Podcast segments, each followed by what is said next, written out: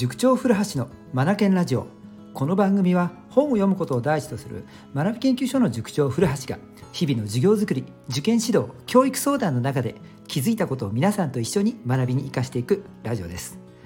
今朝アメリカはシリコンバレーなのかな？ねえー、とアップルの本社で行われた WWDC2023 えー、いろんなね YouTuber さんたちがですねその模様をね、あのー、まとめてくださったりしてるので僕もね興味深くいろいろ見させてもらったんですよね。その中の一つにですねおっとこれは面白いぞと思ったもので思ったものがあったもあったものですからカミカミですね。えっとそれをねご紹介したいと思います。はい。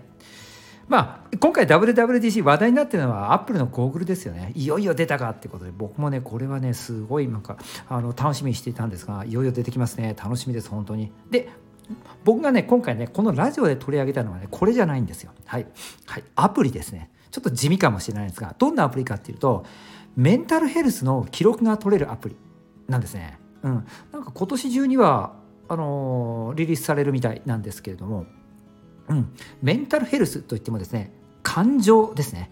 感情の記録を取ることができるらしい。面白くないですか？感情。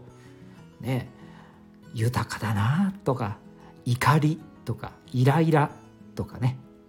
いろいろあるじゃないですか。人の気持ちを表すものって、うん、これを記録できるらしいアプリが出てくるってなんか面白くないですか？ね。って思ったんですよ。これって自分が、まあ、勉強とか大人であれば仕事ですよね。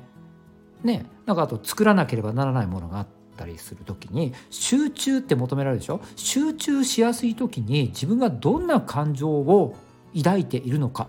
これをデータ化することができるってことでしょ？で、えっと、これ把握できればね皆さん面白くないですか？うん、こういった、えーと、感情に持っていけば自分はハイパフォーマンスを発揮できるんだってことが分かるわけですからこれ作業の能率ってめちゃめちゃ上がることになりますよね。実際に僕あの、まあ、睡眠の話ってこのラジオでも何回かねしてきましたが、うんと睡眠のログというのをずっと取っていまして、えっと、ログを取ることによって自分のレムノンレムのサイクルこれを把握することができたわけなんですよ。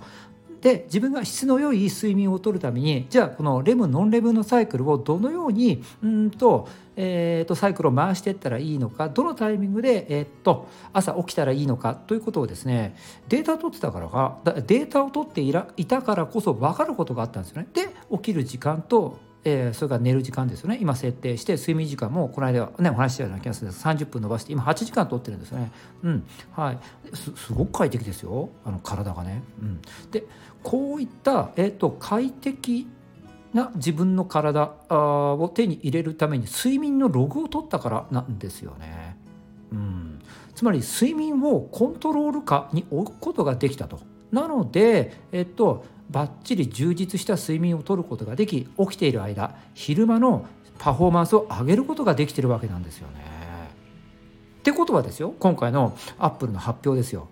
感情を記録できるってちょっとワクワクします面白くないですか？うん、自分がね面白くないですか？自分が1日24時間、まあ、寝てる時間があるからそこはの除いて、えー、と16時間ぐらいですよね起きてる時。うん、この中で自分が平常心でいられる時間ってどれぐらいあるんだろうかとか、ね、イライラカリカリしてる時間ってどれぐらいあるんだろうか。それからワクワクしてる時間ってどれぐらいあるんだろうか。これらを割合で示すことができたらなんか見えてきそうじゃないですか。ね。いやこんなねイライラカリカリしてる時間一日の中で取っていたらそりゃ体に負荷かかるよな。だんだん老けていくよな。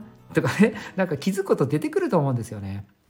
うん、でこれをですよあの勉強とか学習に活用することも絶対できるなって僕は思ってるんですよ。例えばうんと勉強で言うならばノートまとめをする時ノートまとめをする時って大概ね落ち着いてるんじゃないかなと思うんですよね。うんはい、だから、えーと、ノートまとめをしてる時ってあやっぱり自分は落ち着いているんだという感情が把握できる。それから勉強というと問題も解かなくちゃいけないでしょ問題を解く時って大体ね攻めの姿勢じゃないかなと思うのでガツガツっとしてるんじゃないのかな。うんちょっとやる気があってこう攻めの姿勢を取るような感じでね。うん。これまただからノートまとめの時とは感情が違うと思うんですよ。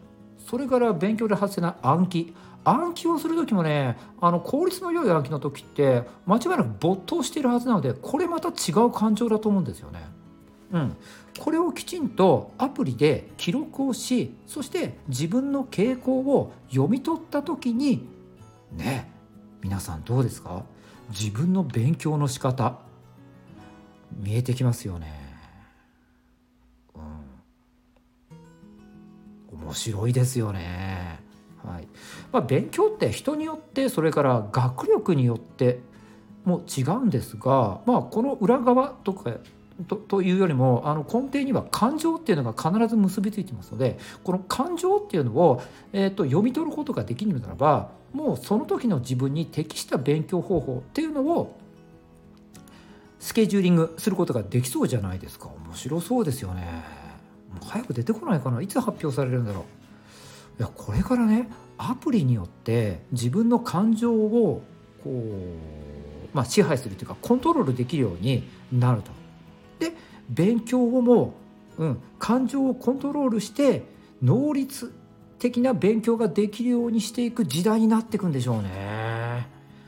うん、これそんな遠い話じゃないですよ。もう今年中の話でしょ。いやどうなるんだろう。僕ねこれねあのアプリが手に入ったら早速試してみたいと思います。しばらくね記録取ってみて。で、えっと、自分のパフォーマンスが上がる時。まあそれこそさっきのえっと落ち着いてる時とかガツガツしてる時とか没頭してる時とかね、まあえーと、いろいろこう記録を取ってみてそこから見えてくるものとパフォーマンスっていうのつながりをね、うん、見つけてみたいなと思ってるんですよね。なんか楽しみですよね。うん、でこれをやっていくとですねうん、社会全体で見た時にこれらのアプリを使える立場の人と使えない立場の人とこれでまた分かれてくるじゃないですか。勉強というものに対してもうん、効率よく進められる人はどんどん効率よく進められそうじゃない人は、えーと、そうではないままでいるってことでどんどんこれまた格差広がってきますよね。